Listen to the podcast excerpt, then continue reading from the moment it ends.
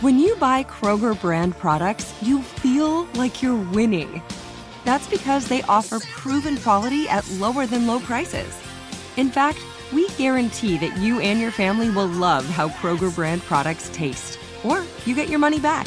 So next time you're shopping for the family, look for delicious Kroger brand products, because they'll make you all feel like you're winning. Shop now, in-store, or online. Kroger, fresh for everyone. Get emotional with me, Radhi Devlukia, in my new podcast, A Really Good Cry. We're going to be talking with some of my best friends. I didn't know we were going to go there on this. I'm going to go there on this because this is people that I admire. When we say listen to your body, really tune in exactly. to what's going on. Authors of books that have changed my life. Now you're talking about sympathy, right. which is different than empathy, yeah. right? Never forget, it's okay to cry as long as you make it a really good one. Listen to A Really Good Cry with Radhi Devlukia on the iHeartRadio app, Apple Podcasts, or wherever you get your podcasts. As the number one audio company, iHeartMedia gives you access to all. Every audience, live conversations, trusted influencers, and the insights and data you need to grow. iHeartMedia is your access company. Go to i heart results dot com for more.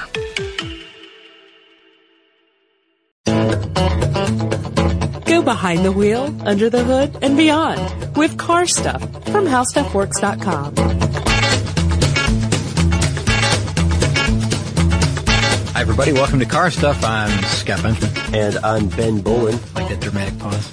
Yeah, I did. I, I It was kind of Shatner. It was slight, but uh, but it was there. So let's uh, let's jump right into today's topic, because I uh, boy, I don't I don't know how to feel about this one yet, and I'll tell you why. I'm I'm I'm pretty much sold on this idea that the uh, the twenty fourteen Corvette Stingray is an amazing car. I, I, there's no doubt about that. Whatever, whatever I've read, whatever I've seen, whatever I've not really experienced because it's not out there yet. Right. But I'm pretty much sold that this thing is, from the ground up, you know, an amazing, amazing vehicle. Just any everything about it, anything and everything. But I haven't seen one in person, and I'm still, I'll tell you, I'm still kind of fifty-fifty on the exterior design. Uh, yeah, it's described as a treat for loyalists, but aimed at a new breed. Yeah, okay. So, I don't know if there's, I mean, just, I know this is early on here to uh, to put this out there, but I'm wondering if listeners are kind of the same way. Without seeing it in person, I've only seen it on television, I've seen it in ads, I've seen, you know, on websites. There's and some every, videos on YouTube. Lots of photos now, because journalists have had an opportunity to, mm. to drive this thing. I haven't seen one on the road, and that changes my mind completely when I see one in person. Mm-hmm. So, Um, either for the positive or for the for the negative. Well, you got to see it in action. I think so. And I, I called and asked my dad about this, because he's been at, you know, some G M events where there's a Corvette parked there. Mm-hmm. And I've asked him about it, and he said, well, he, he likes it a lot. Um, you know, the journalists seem to fall in love with this thing, because we've got a lot of journalist reviews that are yeah. very favorable about this yeah, thing. Yeah, surprisingly so. And there was the Indy five hundred. It was the pace car this year, mm-hmm. and uh, it looked great there, but is that just the angles that I'm catching it from? Because there were certain angles when I wasn't quite sold on the way it looked. I'm, I don't know. Maybe I'm being way too critical about this, but it's kind of a big deal when they redesign the Corvette. You're reminding me of Fox Mulder from the X-Files right now, because every, the, the vibe I'm getting is you want to believe. I, I do. I do. I want to believe. But, uh, you know, th- this is a, I mean, like I said, it's a big deal when they changed the design of the Corvette. And there were people, you know, online that were saying, Please, please, please, before the reveal, they're saying, please do not screw this up, G M. Don't make this a bad-looking car. This has got to be right. It's got to be right the first time. Mm-hmm. Don't bring it back in two years and redesign it again. Make this C seven the one that we want to buy. Make it count. And this is this is interesting, because, you know, anybody uh, familiar with the history of the Corvette or the Stingray knows that uh the loyalists really do play a role in the development of this vehicle. Absolutely. Yeah, that's right. And there's a lot of history there as well. Now, Corvette goes all the way back. This is the sixtieth year of the Corvette, by mm-hmm. the way. So it goes back to nineteen fifty-three. Um there have been seven generations, and I, I don't even know if we need to go through where the generations fall. But, um, you know, C one, two, three, four, all the way through seven. Mm-hmm. Um found a little interesting note about nineteen eighty-three, which I just want to share, because okay. it's just something unusual unusual that maybe not everybody knows. Um, you know, these cars were built in Flint, they were built in Saint Louis, they were, uh, and now in Bowling Green, Kentucky. Um, so they kind of moved around during production. In uh nineteen eighty-three, which falls right between the C three and C four generation, um so eighty-two was the end of C three, eighty-four was the beginning of C four, mm-hmm. There was no nineteen eighty-three Corvette. And some people may not have known that. I know a lot of people probably already do because we have a, a listener and audience that is, uh, you know, very car savvy. Oh, we've got some Cor- Corvette fans we, too, for we sure. We definitely do. Now, what I did find about the, uh, the, the eighty-three Corvette is that, of course, it was supposed to fall, like I mentioned, between, you know, C three, C three and C four. C four. That's right. Um, this eighty-three Vette, there were only forty-three prototypes ever built. And all except for one of those prototypes was destroyed. Uh, and that's because there were, there were quality issues, there were parts delays, things like that that were happening, um, at the factory level that didn't allow it to happen in nineteen eighty-three. So there's a gap in the Corvette, uh, production history. And that's, again, that's nineteen eighty-three. There's that one prototype car that exists out there. It's a white car, and it's the only surviving eighty-three prototype, and it's currently on display at the Bowling Green, Kentucky Museum, which is the uh, the National Corvette Museum. Uh, so you can go there and see it. The car is still owned by G M. Obviously, they they wanted to hang on to that. They've got such an amazing collection of cars, mm-hmm. anyways. But um, so this one kind of oddball, one-off car, this eighty-three Corvette, is is still on display. You can go check it out if you want. Um, it's just kind of an interesting side note, I thought, in the whole sixty-year history. Well, I've got a side note, too, on that. Before we continue, I have to ask. Remember we did the V H one Corvette giveaway I episode? I do. Yes, I do. Which is just an amazing, um, amazing story, and I recommend that people listen to it. So I guess that's the one he didn't get, huh? That is, uh, that must be the one that the, uh, the, the winner did not receive. Yeah, that's right. It's strange.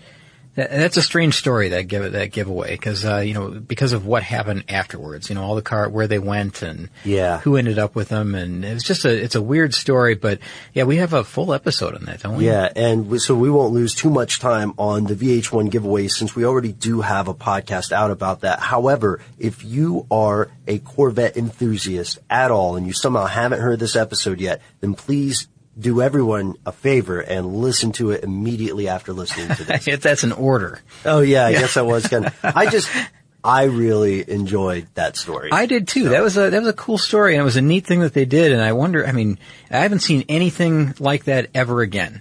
They've never, they've, there's never been anything of that, that scale ever to happen again, a car giveaway like that. Um, I mean, I, I, mean, I know there's so many. There are individuals. Yeah. But that was an amazing giveaway. What a story. So, okay, let's get back to our Stingray here. Right. We're right. talking about the twenty fourteen Corvette Stingray. Mm-hmm. And, and one thing that we need to say is that, you know, they don't just kind of flippantly use the Stingray name for any vehicle that they, that they have. It's gone away for a while. And, um, G M looks at it a, at a, as a, uh, a moniker that has to be earned. Yeah, it's kind of like a mark of quality. It absolutely is. I mean, it's, it's reserved for, for special Corvette models. And, um, I think it goes all the way back to nineteen fifty-nine. There was a race car that had it, and then on the nineteen, I think it was nineteen sixty-three, uh, the C two design, uh, which is an incredible design, by the way. That's probably one of my favorites. I've got a, f- a few favorites along the way. More but, than the C three? But the C, um, possibly, yeah, possibly. I think the C two design is maybe my favorite. Uh, the sixty-three splitbacks, mm-hmm. and, you know, th- that era. Um, but, but the Stingrays of that era, they're probably, you know, some of the most, I guess, well-known, more well-recognized vehicles, and they sure. were just outright performance cars. And of course, you know, the, the, the Stingray name hung on for a while and went away and came back. And, um, it, it's just, I think that, you know, for them to bring it out again for the twenty fourteen says a lot about the vehicle that they've made. And they've, they put a lot of pride into this vehicle. I mean, this, this vehicle, if you watch any of the, uh, General Motors, um, or Chevrolet, I guess, um, materials about this online. They've got a the whole website dedicated just to the twenty fourteen Corvette, and they've got short videos, and they've got a whole, you know, page that's kind of drumming up excitement for it before it arrives at the showrooms, because it's not out right now. Um, a lot of this that you'll see is that they use a lot of phrases about honoring the craft, and mm-hmm. you know, this is the enemy of the same, and they've got a lot of catchphrases like, you know, beauty and purpose and a beautiful weapon, and, you know, phrases like that along the way that um really show you that, you know, that they're really taking every single bit of this seriously. And, and before I even forget this, I've got to say one, one quick thing.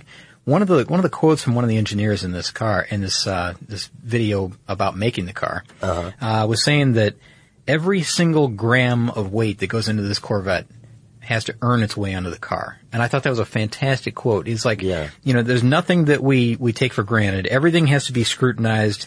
Is it necessary? And if it is, how can we make that part the, the lightest, the strongest, the best that we can? And that's every tiny little detail. That's, that's exterior, interior, powertrain, mm-hmm. chassis, whatever it happens to be. Everything has been scrutinized on this car. So it's a, uh, it's a, it's extremely well put together. And, uh, and not that the ones prior hadn't been. It's just that this is that much better. It's a, it's a, it's an enormous step up. Now, uh, I think at this point, if you're okay with it, we should talk about some of the stats. Yeah, yeah, let's do that. Okay, so let's start with the weight, because I agree that is a fantastic quote by the engineer. The frame is new. It is aluminum. It is one hundred pounds lighter than the previous iteration. That's amazing. That's a, that's a huge weight savings. Yeah, and it's fifty-seven percent stiffer than the steel frame under the twenty thirteen and Grand Sport models. Always good. Uh, so this also has a magnetic-based damping system, a limited slip differential, so this actually will handle a little bit better, too, mm-hmm. in addition to being lighter. I'm going to talk about handling in a, in a short while, I promise, because there's a lot to that. There's uh, there's several modes you can select and all yeah, this. Yeah, so, oh, yeah. Yeah. Um, and then, oh, you're right. Okay, sorry. I got excited for a second, and let me get back to no, no, no basics we're at. Um, so that gives it uh, four hundred fifty-five horsepower, four hundred sixty pound-feet of torque.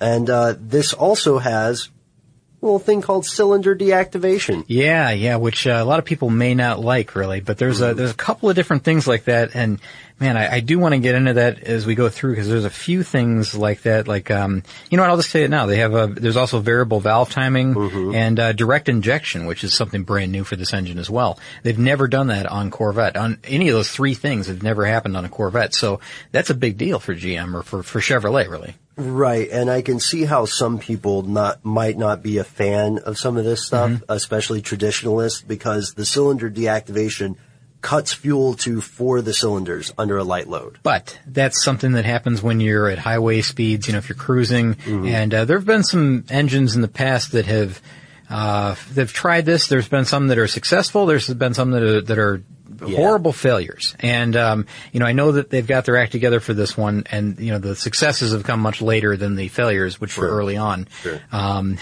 can I just quickly? Yeah. My, my grandfather, you know how I, I've mentioned him a few times, many mm-hmm. times on this podcast. Yep. He drove those giant Cadillacs, right? Oh, nice. The those land yachts. Huge Cadillacs, right? Yeah. And he had one in specific, and th- I laugh every time I hear about cylinder de- deactivation, because he had a Cadillac that had Um, an engine that they called the eight six four engine. And it's exactly what this is. It would, it would reduce, uh, the cylinder activation down to six when you didn't need eight, and down to four when you didn't need eight again.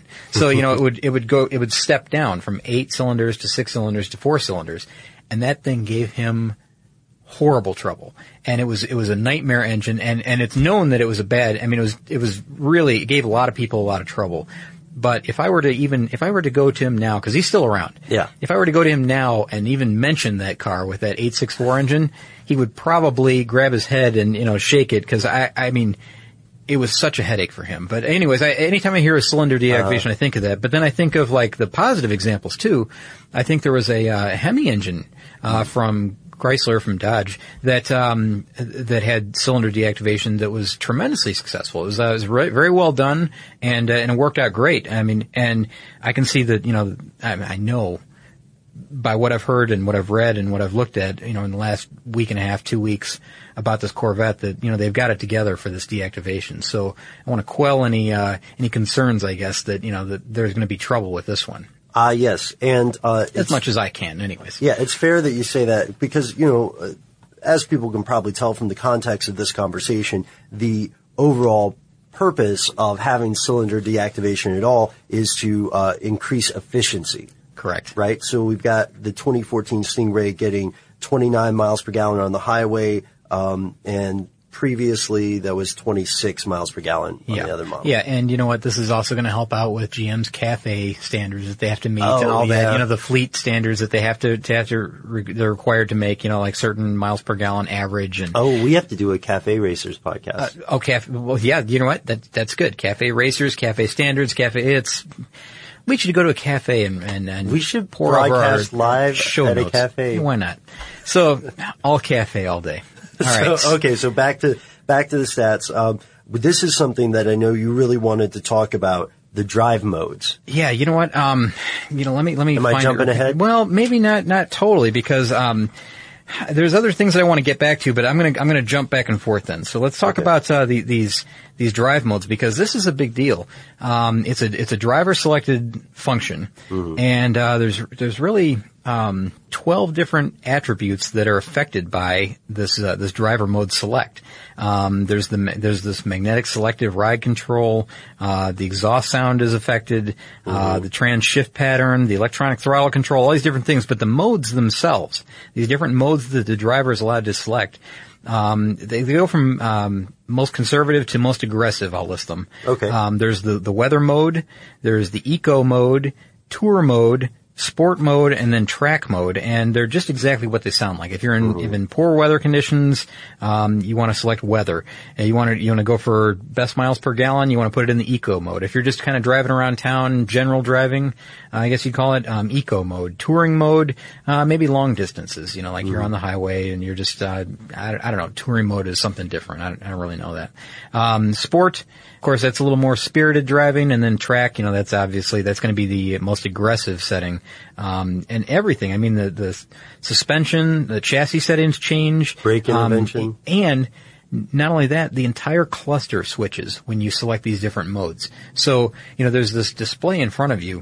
Mm-hmm. And it's not the same for all five modes. So when you select eco mode versus, let's say, sport mode, you're going to see a completely different cluster in front of you, which is an incredible thing. That is true. It's really neat, and and it's to like see a different car. Yeah, it really does. It becomes a different uh, dif- a different driver cockpit area. Oh, and really. uh, I think touring is like the default. Oh, okay, that's good. I think um, that's why it's so vague. Okay, you know, I I would see I, I can understand that touring is just uh, default is like that. That's when you get in and you turn the key, and that's what it's yeah, automatically that's what, in. That's uh, the first cluster you'll see. Fair enough. Fair enough. Okay, so sorry I didn't know the details. No, on no, that no. One, hey, but, um, don't apologize. Now, you talked about the uh, the frame and everything. The uh, yeah. um, w- there's also carbon fiber hood and roof on this oh, thing. Oh yeah, how did I forget that? We recently talked about carbon fiber with the wheels, right? Right. It, but not in not in the Corvette, but carbon fiber wheels on another podcast. Mm-hmm. And um, this one, this this new Corvette has a carbon fiber hood and roof, which is standard. It's not even an option; it's standard. And I think you can get a transparent one, which is glass. Um, Ooh, or, okay. So you know you can you can opt out of that. But the standard roof is carbon fiber and uh, standard hood as well. Of course, it takes weight off the front of the vehicle and off of the highest and largest panels, uh, which also helps to lower the center of gravity, which is big in a car like this. Um, you mentioned the engine already. We talked about all the uh, the different uh, you know advancements, I guess, with that. You know, oh, the, you know what we should talk about? What's that? We need to talk about the acceleration and the speed because that's what so many people are listening for. But before we do, what do you think about taking a quick ad break? Why not? Get emotional with me, Radhi Devlukia, in my new podcast, A Really Good Cry. We're going to talk about and go through all the things that are sometimes difficult to process alone. We're going to go over how to regulate your emotions, diving deep into holistic personal development, and just building your mindset to have a happier, healthier life. We're going to be talking with some of my best friends. I didn't know we were going to go there on this. People that I admire. When we say listen to your body, really tune in exactly. to what's going on. Authors of books that have changed my life. Now you're talking about sympathy, right. Which is different than empathy, yeah. right? And basically have conversations that can help us get through this crazy thing we call life. I already believe in myself. I already yeah. see myself. And so when people give me an opportunity, I'm just like, oh, great, you see me too. We'll laugh together, we'll cry together, and find a way through all of our emotions. Never forget, it's okay to cry as long as you make it a really good one. Listen to A Really Good Cry with Radhi Devlukia on the iHeartRadio app, Apple Podcasts, or wherever you get your podcasts. What's up, everybody? This is Stephen A. Smith. When I'm not at my day job, First Take, you can find me in my studio hosting the Stephen A. Smith Show podcast. Tune in every Monday, Wednesday, and Friday, at the very least, as I bring you all new episodes that feature the biggest headlines in the world of sports, pop culture, business, and politics. You'll hear my unfiltered opinions on those nauseating Cowboy fans, the chaos in Washington, D C, and trending topics on social media, as well as my straight shooter interviews with top celebrities and game changers. and I occasionally give out love advice. Yes, it's true. If you want to know my true feelings about something, I'll give it to you straight. So, listen to the Stephen A. Smith Show podcast on the iHeartRadio app, Apple Podcasts, or wherever you get your podcast. I'm Hannah Storm, and my podcast, N B A D N A with Hannah Storm, digs deep into the history of professional basketball, along with my own as one of the first female sportscasters. Now let's get you up to speed on what else happened around the N B A today. We talked to all sorts of people I interacted with, from Doctor J to Charles Barkley, and recap iconic moments. Yes, he's got it. He, here he comes. Ray rocked the baby to sleep and slam dunk. As well as some of the wild stories behind the scenes. We were like, what? What are we in for? The scoreboard crashes before we even tip a game off. Today, the N B A is a global sports and entertainment giant. Players are multimillionaires and cultural icons. Iguodala to Curry, back to Iguodala, up for the layup. Oh, blocked by James. LeBron James. And these stories are about how we got here, both on and off the court. And what's next? Listen to N B A D N A with Hannah Storm on the iHeartRadio app, Apple Podcasts, or wherever you get your podcasts.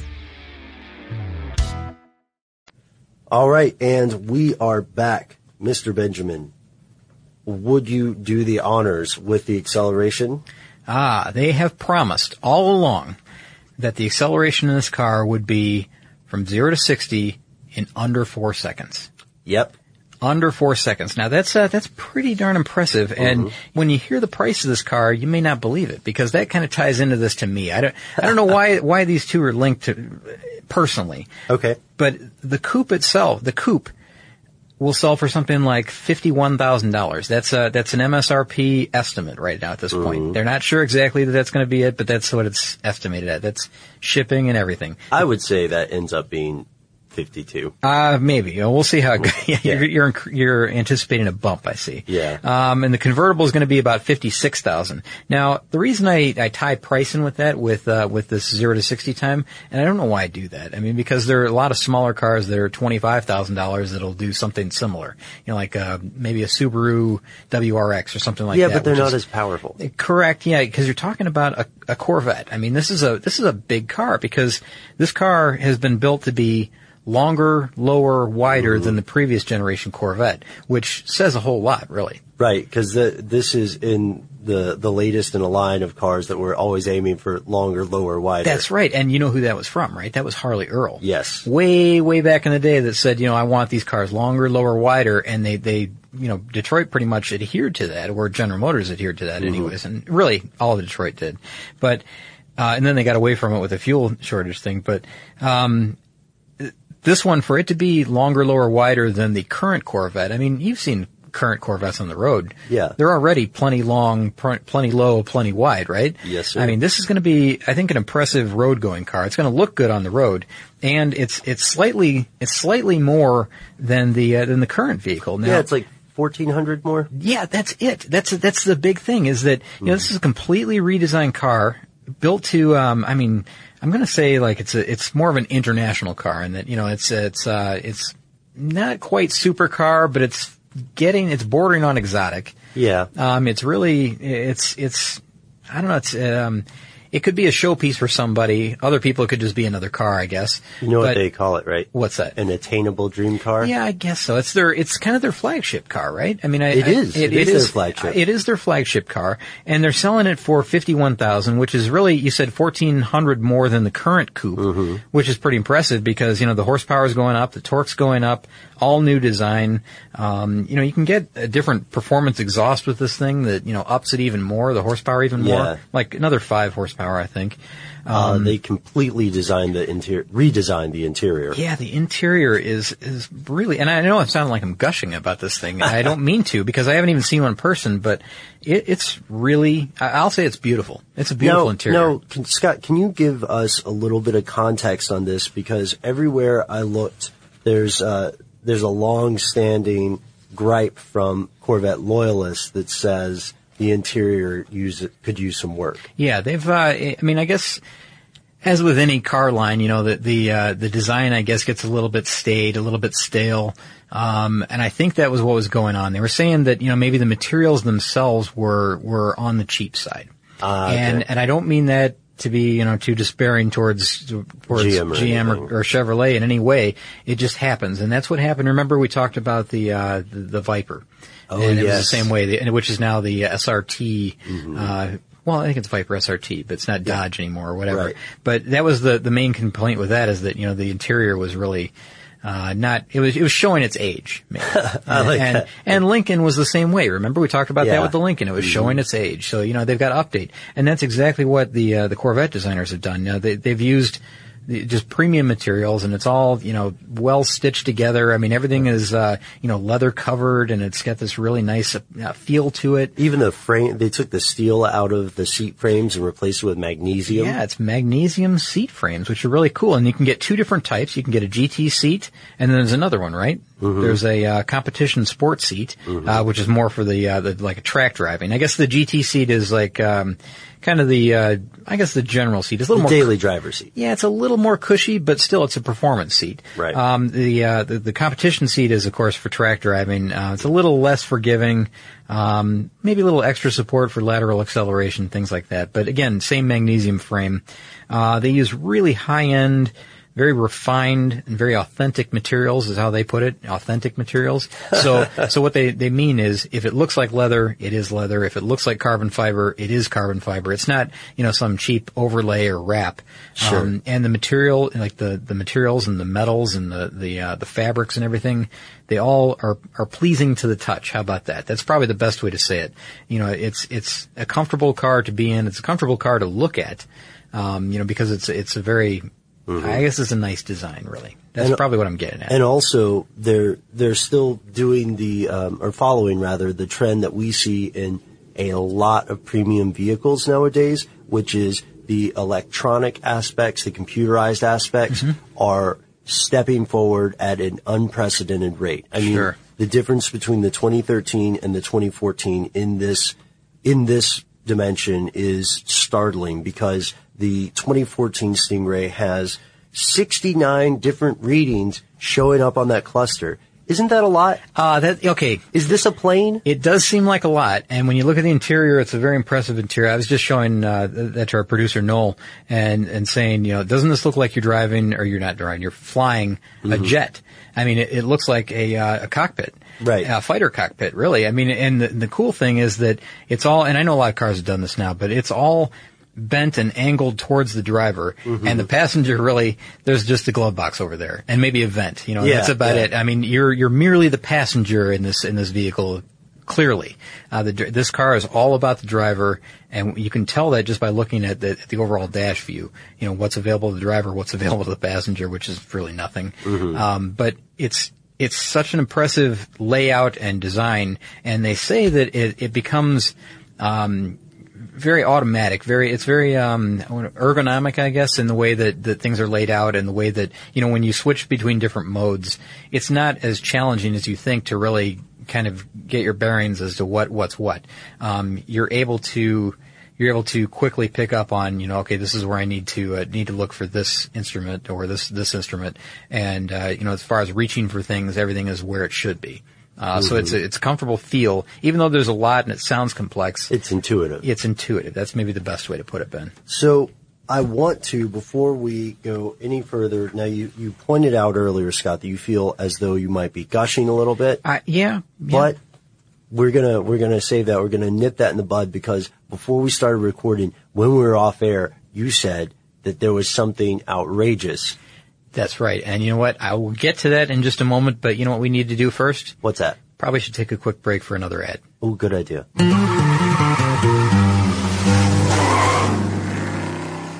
Get emotional with me, Radhi Devlukia, in my new podcast, A Really Good Cry. We're going to talk about and go through all the things that are sometimes difficult to process alone. We're going to go over how to regulate your emotions, diving deep into holistic personal development, and just building your mindset to have a happier, healthier life. We're going to be talking with some of my best friends. I didn't know we were going to go there on this. People that I admire. When we say listen to your body, really tune in to what's going on. Authors of books that have changed my life. Now you're talking about sympathy, which is different than empathy, right? And basically have conversations that can help us get through this crazy thing we call life. I already believe in myself. I already see myself. And so when people give me an opportunity, I'm just like, oh, great, you see me too. We'll laugh together, we'll cry together, and find a way through all of our emotions. Never forget, it's okay to cry as long as you make it a really good one. Listen to A Really Good Cry with Radhi Devlukia on the iHeartRadio app, Apple Podcasts, or wherever you get your podcasts. What's up, everybody? This is Stephen A. Smith. When I'm not at my day job, First Take, you can find me in my studio hosting the Stephen A. Smith Show podcast. Tune in every Monday, Wednesday, and Friday at the very least, as I bring you all new episodes that feature the biggest headlines in the world of sports, pop culture, business, and politics. You'll hear my unfiltered opinions on those nauseating Cowboy fans, the chaos in Washington, D C, and trending topics on social media, as well as my straight shooter interviews with top celebrities and game changers. And I occasionally give out love advice. Yes, it's true. If you want to know my true feelings about something, I'll give it to you straight. So, listen to the Stephen A. Smith Show podcast on the iHeartRadio app, Apple Podcasts, or wherever you get your podcast. I'm Hannah Storm, and my podcast, N B A D N A with Hannah Storm, digs deep into the history of professional basketball, along with my own as one of the first female sportscasters. Now let's get you up to speed on what else happened around the N B A today. We talked to all sorts of people I interacted with, from Doctor J to Charles Barkley, and recap iconic moments. Yes, he's got it. Here he comes. Ray rocked the baby to sleep and slam dunk. As well as some of the wild stories behind the scenes. We were like, what? What are we in for? The scoreboard crashes before we even tip a game off. Today, the N B A is a global sports and entertainment giant. Players are multimillionaires and cultural icons. Iguodala to Curry, back to Iguodala, up for the layup. Oh, blocked by James. LeBron James. And these stories are about how we got here, both on and off the court. And what's next? Listen to N B A D N A with Hannah Storm on the iHeartRadio app, Apple Podcasts, or wherever you get your podcasts. Okay, so we're back, and you know, I, I know I said you know that that uh, there's something that's that's an outrage, I guess, but I, mm-hmm. maybe that's overstating it a little bit, but. Um, There's something I think a lot of the purists are going to really, really dislike about uh something that's coming. It's not on the it's not on the twenty fourteen. So the the one that we'll initially see at the dealers is not going to have this feature. They're talking about future Corvette Stingrays. So maybe in twenty fifteen, twenty sixteen, twenty sixteen on yeah. the road. They're talking about equipping them with start-stop technology. Why? Okay, this is now the odd, the really odd thing about this is now I know that it's about fuel saving and you know yeah, economy and everything. Sure. Understood that. I understand that. The um, they're saying that future Corvettes may be equipped with this start-stop technology. Uh, they've they've opted against it uh, for the twenty fourteen because it would hurt the car's high performance image initially. Right. Right. Totally understand that. I get, I get that, and I and I feel the exact same way. I think it's a good idea to not ever do it. I think so too. And you know, they're saying that G M may be forced in the future to make this a, a standard feature because of uh, fuel economy requirements. Oh, and right, so that's okay. what's the, that's what's the driving force behind this whole thing. Otherwise, there would be no reason for them to do that in this car. Mm. Now, you know what's what's funny about this, and when you really, really think about it, you know, it just doesn't, it just doesn't quite fit with this type of vehicle, right? It doesn't fit at, at all, but they, they did say they're trying to make it more powerful and more fuel efficient. Yeah, but imagine this. You're in a, you're in a twenty fourteen Corvette Stingray. You got that six point two liter engine that has what, what do we say, four fifty-five, yeah. four fifty-five horsepower. It's probably growling pretty good. You know, mm-hmm. It's got a good sound to it. You pull up to a stoplight, it's dead quiet. Then you go to take off from that stoplight, and then it picks back up again.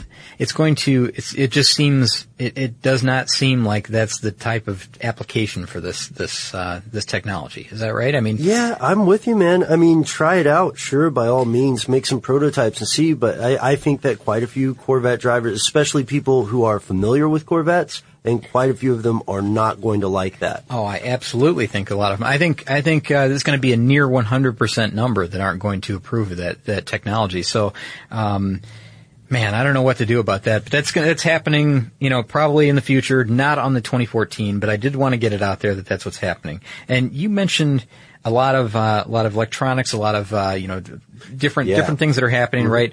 Uh, we haven't really talked about the um, the magnetic dampening and the uh, and the suspension or anything like that.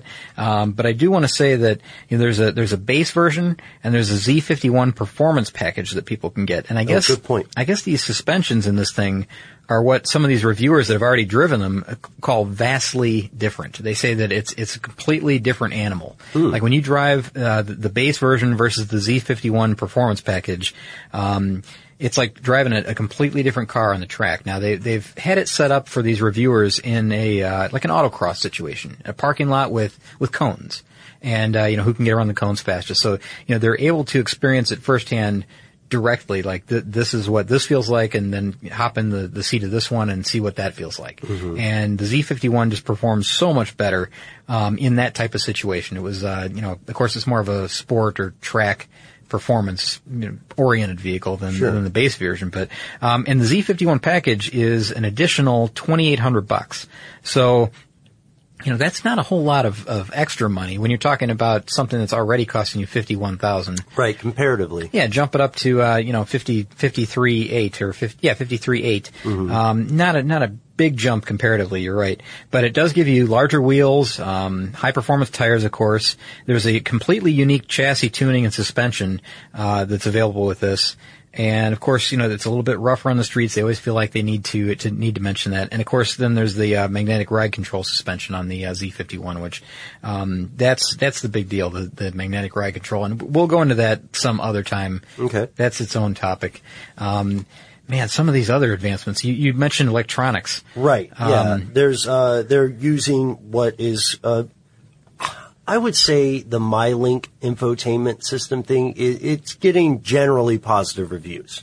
People like it. Okay. Now, for, for me, you know, I, I'm a little bit old school with this stuff. I, I hate to sound like a cantankerous old man. I don't know if I'm old enough to do that yet, but honestly, Scott, is it a good idea for people to have internet browsers and stuff in their car? I mean, I know that MyLink is built with safety in mind, but I am so suspicious anytime I see an infotainment says, I don't think people should have T Vs well, in their car. They, I'm going to say it. I, they will constantly tell you that, you know, it's not designed to be used while driving and, you know, it's not designed for this and that, but you know that people are going to be using it while they're driving. Right. And I, I mean, I get it if you have, uh, a Dodge Caravan or something, you're on a road trip with the kids. Sure. And to have a T V in there for mm-hmm. the kids to watch or for people who aren't driving. Anyone except the driver. Yeah, I just feel, I feel like there's already a lot going on when you're driving a car. Mm-hmm. And music is cool, but I, I'm sorry. Let me get off the soapbox before I ascend it completely and just say that, yeah, the the electronics are, are complex. My only gripe is, you know, a gripe that I have with every every car that's coming out with um, an onboard uh, intuitive, you know, touch screen in- mm-hmm. entertainment system like sure. that. I just think it's too easy to not focus on driving. It's just a little too much, is what you're saying. Yeah, it's a little too much, but you know what, man? I am somebody trying to empty the ocean with a bucket in that respect because the tide has already turned, and the next car anyone buys five years from now is going to have something like that. You know that. What? I totally understand what you're saying. I mean, it's just, uh, it's a little bit too much of a distraction. I, I personally couldn't do it. I know there are other people out there that can do it. I can't even, I, I, I mean, I couldn't even manage dialing a phone or something in my car. I just, I don't even attempt it. I, I, you don't I'm even strictly mess with the radio. I don't huh? mess with it one bit. I'm strictly eyes on the road, you know, driving. That's it. I, I have this picture of you, uh, hopping into your car. It's on an unfamiliar radio station. but you don't find out about it until you're accelerating. So you go, oh, I guess it's just I'm, Tejano music for now. I'm stuck with that. Yeah, that's going to be uh, Zydeco for me. That's it. So, all right. So yeah, um, we talked about uh, electronics. I guess there's a few things. You know, I want to get back to electronics in just a second. Okay. Uh, but, you know, we, we, we mentioned all these different handling characteristics. There's active handling, stability control, there's mm-hmm. performance traction management. Um, but, again, they've made it so that, you know, the, this is a driver's car. Don't, don't get me wrong there. The, they can turn all that off if they want. Sure. And I know that there's some type of, you know, there's residual bits of this left in there, you know, that's still active. But, uh, for the most part, you're able to turn this stuff off if you don't want to use it. So, you know, even though they're dumping in all these different electronic controls, you know, that, that are safe and electronic stability control and, mm-hmm. um, you know, performance traction management and all this stuff. You can get rid of it. You can, you can. Or at least you, you can mute it. Yeah, yeah. You can, you can think that it's totally gone if you want to. And I know that there are track modes and things like that that sure. you can put the car into. Um, also aerodynamics. Man, mm-hmm. we haven't even talked about aerodynamics. There's so much. There's see, a lot to talk about. Aerodynamics. All right. So, um, you know, the, there's a functional hood outlet in the front. And, uh, the interesting thing about this is that the radiator air that goes through the, the lower front grille exits right through the hood almost. It goes up over the glass then. And, uh, this is kind of a, this is a race car solution to this problem. It's this not, really is. It's not what happens with most automobiles. Most automobiles, the, the, the hot air from under the hood exits below the vehicle uh-huh. and, or flows through most vehicles, or it intakes through the hood and then flows out underneath. Sure. Uh, this, this is very much like a race car in where that it enters through the front, exits through the hood and goes over the vehicle. Um, completely different than, than most cars out there on the road. Now Man. what, let's take a second here yeah. because let's realize General Motors is trying to do more than one thing with this vehicle. I mean, first off, buying, if I, I won't know until I drive it, or I'll believe you if you drive it and you tell me this. It sounds like they're, they're pitching these different modes as almost completely different vehicles, mm-hmm. right? So averaging out, that's a little over uh, ten grand a vehicle. Oh, well. Not that unreasonable at all. That's really not that unreasonable you're, at all. You're really saving money if you think about it. Yeah, that's right. This is how I'm going to pitch it it's to my like, girlfriend. It's like five vehicles in one, Ben. Yeah, that's how I'm, that's how I'm going to pitch you it. You know what? You know what else will be a, a big sell? What's that? Um, this has a seven-speed manual transmission. Now you can get an uh, you can get an automatic transmission, yeah, which is but a. Why uh, would you? Well, I don't know. There's, there's yeah, reasons okay. for it, but um, yeah, right. I'm I'm also a fan of the manual. But let me tell you about. Well, first. The, uh, the six-speed is a uh, paddle shift, of course, as you would expect. That's right. The automatic. Now, so you can paddle shift the automatic, which is still pretty cool. That is cool. The, uh, the manual transmission, which is, you know, the normal stick, you know, with the clutch and everything that you would normally find with a, a manual transmission, it has something called active rev matching. And, uh, this is something that's unique. It's a, um, this is really cool, and I'll, I'll describe it how the engineers described it. As soon as you start to move the shifter towards another gear, the vehicle recognizes that and it, and it blips the throttle so that you get the engine at the exact right speed in order to match, match the revs exactly where it should be for, oh, the, cool. for that gear. And it will determine whether you're trying to go, you're trying to upshift or downshift. And it will adjust the, the engine speed accordingly. So you're going to have these seamless shifts, even though you may not be an expert shifter. Mm-hmm. You know, you may not be uh, someone who's very, very uh, well versed at that. But uh, this is going to make you. This car is going to really smooth out your driving. Uh, it's going to make for transparent downshifts. Um, it's just something that that. I don't know, it's going to make you shift like a professional driver, really. I mean, if you think about it. I mean, it's going to really, really help you out quite a bit. And I don't know if active rev matching is something you can turn off or not. I haven't, you know, right. dug deep yeah. enough into that because some people may not like that. But um I don't know why you wouldn't. If you're a good shifter now, it's just going to make you even better. If you're not a great shifter, it's going to make you okay. That, that's a very positive thing to say. I, I only have like one one or two more things. Yeah, I'm pretty much uh, I'm pretty much on the end of this one. I. I do feel, I feel like I've been doing this commercial for the, uh, the twenty fourteen Corvette, but that's not the case. It's just we're going by General Motors and, and, um, Chevrolet's information that they've put out so far. And we're, we're based on, you know, what reviewers have said. And of course, they're all very positive. Yeah. Um, I haven't really heard anything this, bad about it. Yeah. This isn't a stinker. I, I haven't, I actually have also not heard anything bad. The, um, The stuff that I have heard as criticism on forums or whatever is pretty much just referring to some of the same things we've mentioned that purists wouldn't like. The deactivation of the cylinders yeah, and, uh, that kind of stuff. Okay, some of the, the vari- the variable valve timing yeah. maybe? Yes, exactly. And I can imagine what they're going to think about start-stop. I think we already know what everybody thinks about start-stop. I mean, G M probably doesn't like having to have start-stop in there. I would not think so. That's something that they've uh, – well, they protested it for twenty fourteen, so mm-hmm. we'll see how long they can hold out. So um, one last note to end on then. Uh, the direct competitor for Corvette, mm-hmm. as G M sees it, is the Porsche nine eleven. Oh, wow. So they, uh, they've got some sales numbers that they're – they're looking at, and this ties into what I think should be one of the bookends for our podcast here. Now, we started off, I think, early on in here, one of us had the quotation about how it's supposed to please the people who are brand loyal, but it's supposed to be aimed at a new crowd, too. Sure.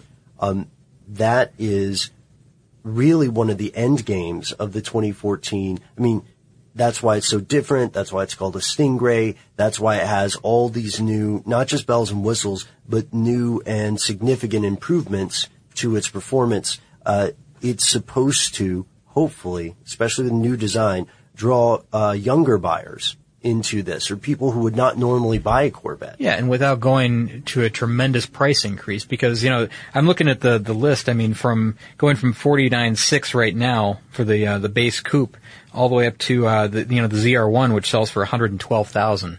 Um, they've got they, they couldn't make such a big jump.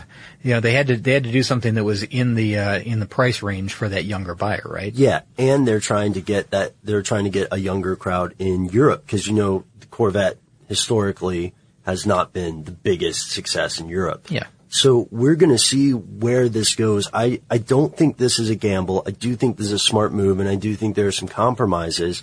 Um, I don't know, man. I, you know, I, this is a car that I would definitely, I would definitely consider buying it. I almost said I'd definitely buy it, but I feel like you always have to take a test drive first. I don't know, man. Corvette, Corvette's Corvette. I, I love Corvettes. I always have.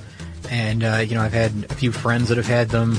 Uh, my brother has one right now. My grandfather had a Corvette. Uh, yeah, so it's like, no, my grandfather didn't have a Corvette. He had uh, he had some other fantastic cars, but never a Corvette that I know of. Oh, okay. So, um, but they've been around the family, you know, okay. like uh, here and there. So, man, I don't know. I, I'm kind of the same way. I'm still fifty-fifty on that design, though. I mean, I mentioned that early on. Yeah, that's true. But you, you know, you're not the kind of guy who likes people fixing stuff that's not broken. That's true, yeah.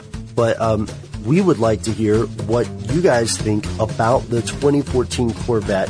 And, uh, you know, go ahead and throw in some ideas that you would recommend to G M if you spoke with them directly. Uh, you can drop us a line at Facebook. You can give us a holler at Twitter. And you can send us an email directly. We are carstuff at discovery dot com.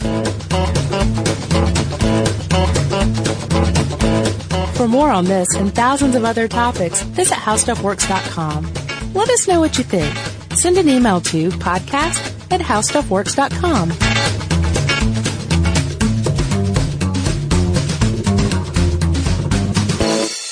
Get emotional with me, Radhi Devlukia, in my new podcast, A Really Good Cry. We're going to be talking with some of my best friends. I didn't know we were going to go there on this. People that I admire. When we say listen to your body, really tune in exactly. to what's going on. Authors of books that have changed my life. Now you're talking about sympathy, right. which is different than empathy. Yeah. Right? Never forget, it's okay to cry as long as you make it a really good one. Listen to A Really Good Cry with Radhi Devlukia on the iHeartRadio app, Apple Podcasts, or wherever you get your podcasts. I'm Tamika D. Mallory. And it's your boy, my son, the General. And we are your hosts of T M I. And catch us every Wednesday on the Black Effect Network, breaking down social and civil rights issues, pop culture, and politics in hopes of pushing our culture forward to make the world a better place for generations to come. Listen to T M I on the Black Effect Podcast Network, iHeartRadio app, Apple Podcasts, or wherever you get your podcasts. That's right. I'm Hannah Storm, and my new podcast, N B A D N A with Hannah Storm, chronicles my six decades in professional basketball, from growing up in the sport to becoming one of sports T V's first female broadcasters. Join me as I dig deep into the game's history, unearth some wild stories, and talk to my friends from the world of basketball, from Doctor J to Charles Barkley. It's been a wild ride, and now I get to take you with me. Listen to N B A D N A with Hannah Storm on the iHeartRadio app, Apple Podcasts, or wherever you get your podcasts.